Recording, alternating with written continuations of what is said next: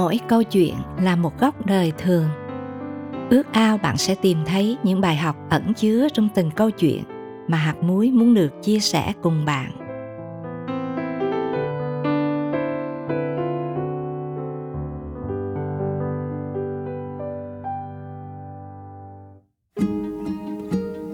Mỗi người đều có một câu chuyện rất riêng của mình. Và hạt muối tin rằng hôm nay qua lời làm chứng của một cô bạn đang sống tại úc, chúng ta sẽ tìm ra đâu là nơi có thể đặt gánh nặng của mình xuống để bước vào một hành trình đầy ý nghĩa và thú vị. Thân mời chúng ta cùng lắng nghe.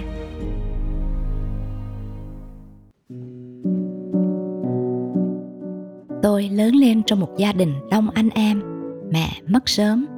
Những năm khó khăn chung của đất nước trong giai đoạn đổi thay, người khổ nhiều hơn người sướng mà có lẽ tôi lại là người khổ hơn hết.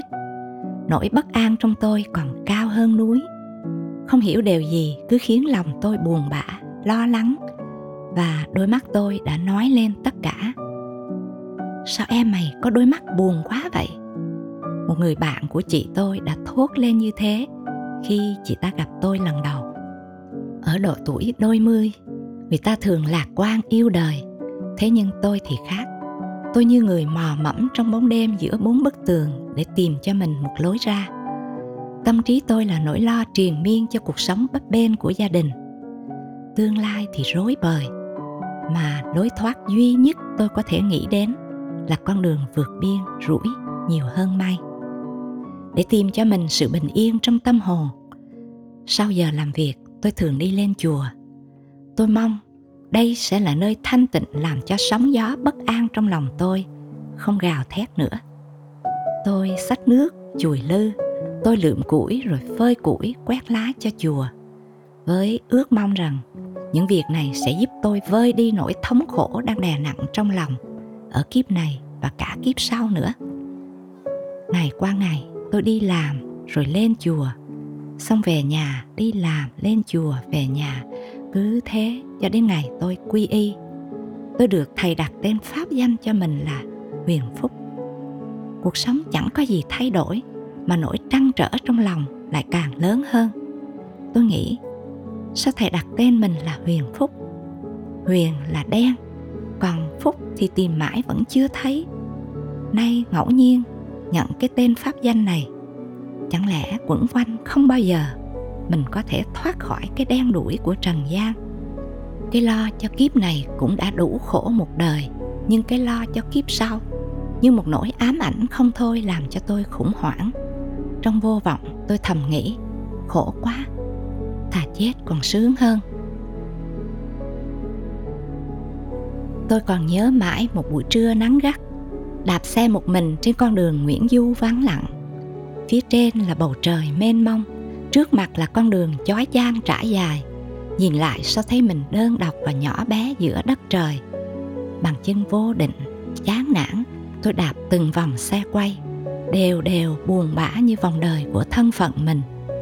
Nước mắt tuổi thân tuôn ra giữa cái nắng chói chang. Tôi ngước đôi mắt đông đầy nước lên trời, thành khẩn mà tha thiết. Ông trời ơi, xin cứu con con khổ quá xe mà nước mắt cứ tuôn. Tôi cũng không hiểu nổi tại sao hàng ngày mình lên chùa mà khổ không kêu phật lại, kêu trời. Và chính lúc này tôi mới nhận ra rằng những lời nói nhỏ to tôi được nghe từ cô bạn hàng xóm đã ít nhiều ảnh hưởng trong tôi. Đã bao lần cô ta nói về chúa cho tôi nghe, nhưng bấy nhiêu lần tôi bực dọc thầm nghĩ, bộ không còn gì khác để nói hay sao mà tối ngày cứ nói chúa chúa lòng tự hào về niềm tin của mình, khiến tôi chẳng những không muốn nghe mà thậm chí còn ghét. Vậy mà giờ đây, trong tột cùng vô vọng, nước mắt đầm đìa, tôi đã bật lên tiếng nói từ đáy lòng mình. Trời ơi! Sau biết bao trăn trở, tôi tự tìm đến cô bạn hàng xóm mà tôi đã nhiều lần lánh mặt. Kìm nén thổn thức trong lòng, tôi nói, thủy ơi, sao thấy khổ quá? Chủ nhật này cho tôi đi nhà thờ với nghe có thể thấy sự vui mừng trong ánh mắt bạn tôi. Người bạn trai của cô ta ân cần nói, cô phước ơi, sao tôi thấy cô bất an quá? Trong kinh thánh, chúa có nói, hỡi những kẻ mệt mỏi và gánh nặng, hãy đến cùng ta. Ta sẽ cho các ngươi được yên nghỉ. Tôi sửng sốt rồi hỏi, bộ có cái câu đó thiệt sao? Mệt mỏi và gánh nặng đúng là tâm trạng của mình. Rồi đêm đó tôi miên man suy nghĩ. Trên đời này, hễ thấy ai khổ thì người ta nhìn rồi chép miệng nói, tội nghiệp quá. Chưa có thấy mấy ai đưa vai mà gánh giùm. Vậy mà kinh thánh lại nói, hãy đem gánh nặng đến để được yên nghỉ. Sao nghe lạ quá? Thế là tôi mong ngóng khắc khoải rồi chờ đợi cho mau đến ngày chủ nhật để được đi nhà thờ. Và vô cùng tạ ơn chúa, đó là ngày tôi thật sự đặt gánh nặng của mình xuống. Đó là ngày tôi không bao giờ quên. Đó là những gương mặt cười chào thân thiện. Đó là tiếng đàn piano thánh thót. Đó là không khí nhẹ nhàng, thật tương phản với khung cảnh khói nhang nghi ngút mà tôi bắt gặp mỗi ngày. Phía sau bục giảng có hàng chữ lớn Giêsu ngài là ai? Tôi thì thầm lặp lại Giêsu ngài là ai? Như nói lên thắc mắc trong lòng mình. Đó là ngày đặc biệt trong đời. Ngày mà tôi được biết Giêsu là con trời.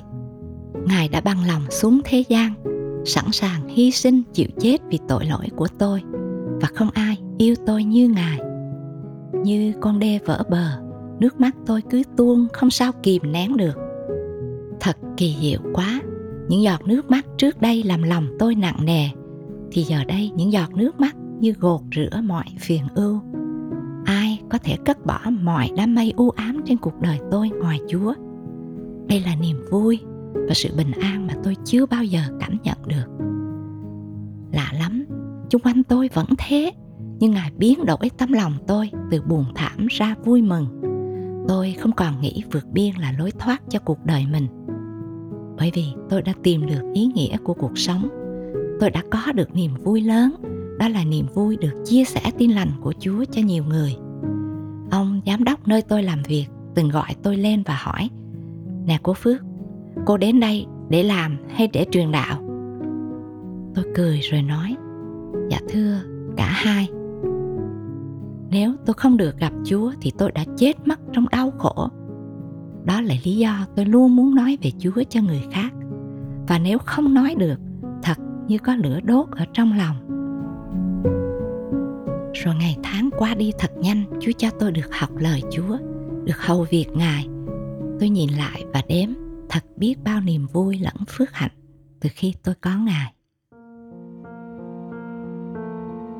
Dù vậy, đã từ lâu tôi trình cho chúa điều mà lòng tôi ao ước, tôi thường thưa với ngài, chúa ơi, một nửa kia của con ở đâu? Và rồi tôi mong mỏi, chờ đợi mỗi lần có ai đó gửi cho tôi tấm thiệp cưới, tôi cầm trong tay rồi lại hỏi với chúa. Chúa ơi, chừng nào mới tới ngày con gửi thiệp cưới của mình cho mọi người đây chúa? Mỗi năm trôi qua, tuổi càng nhiều nhưng hy vọng của tôi cũng không hề suy giảm. Khi ai đó hỏi tôi có nan đề gì cần cầu thay không? Chẳng ngại ngần, tôi nói, hãy xin chúa cho tôi được gặp một nửa của mình. Tôi cứ thật lòng nói với chúa và nói với những người bạn thân điều mà tôi ao ước 15 năm chờ đợi quả là dài nhưng tôi vẫn cứ kiên trì trong đợi câu chuyện đám cưới tại Cana tiệc tàn thì rượu càng ngon và tôi tin Chúa để tôi chờ đợi càng lâu thì sự ban cho của Chúa càng đáng giá. Và thật, chẳng ai trông đợi Đức Giê-hô-va mà lại bị hổ thẹn. Chúa của tôi là thành tín, Ngài yêu tôi, cứu tôi và còn làm trỗi hơn những điều thầm kín mà tôi ao ước. Đúng thời điểm, Ngài đã chọn cho tôi một tín hữu người Úc rất yêu mến Chúa ở cách xa tôi hằng bao nhiêu dặm đường. Thoạt nghe tưởng chừng thật cách trở.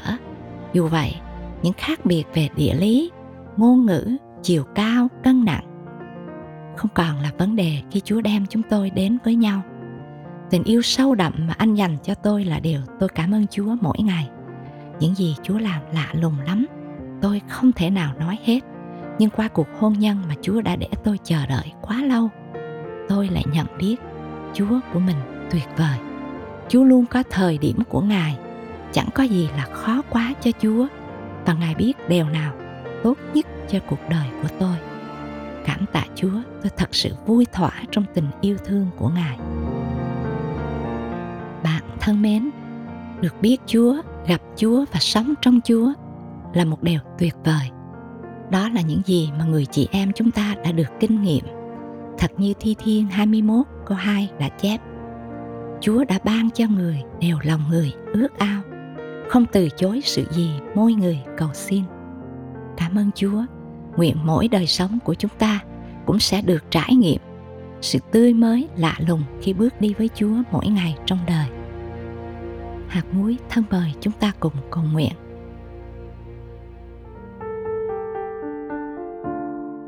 Lạy chúa, ngài biết rõ chúng con hơn là chúng con biết chính mình.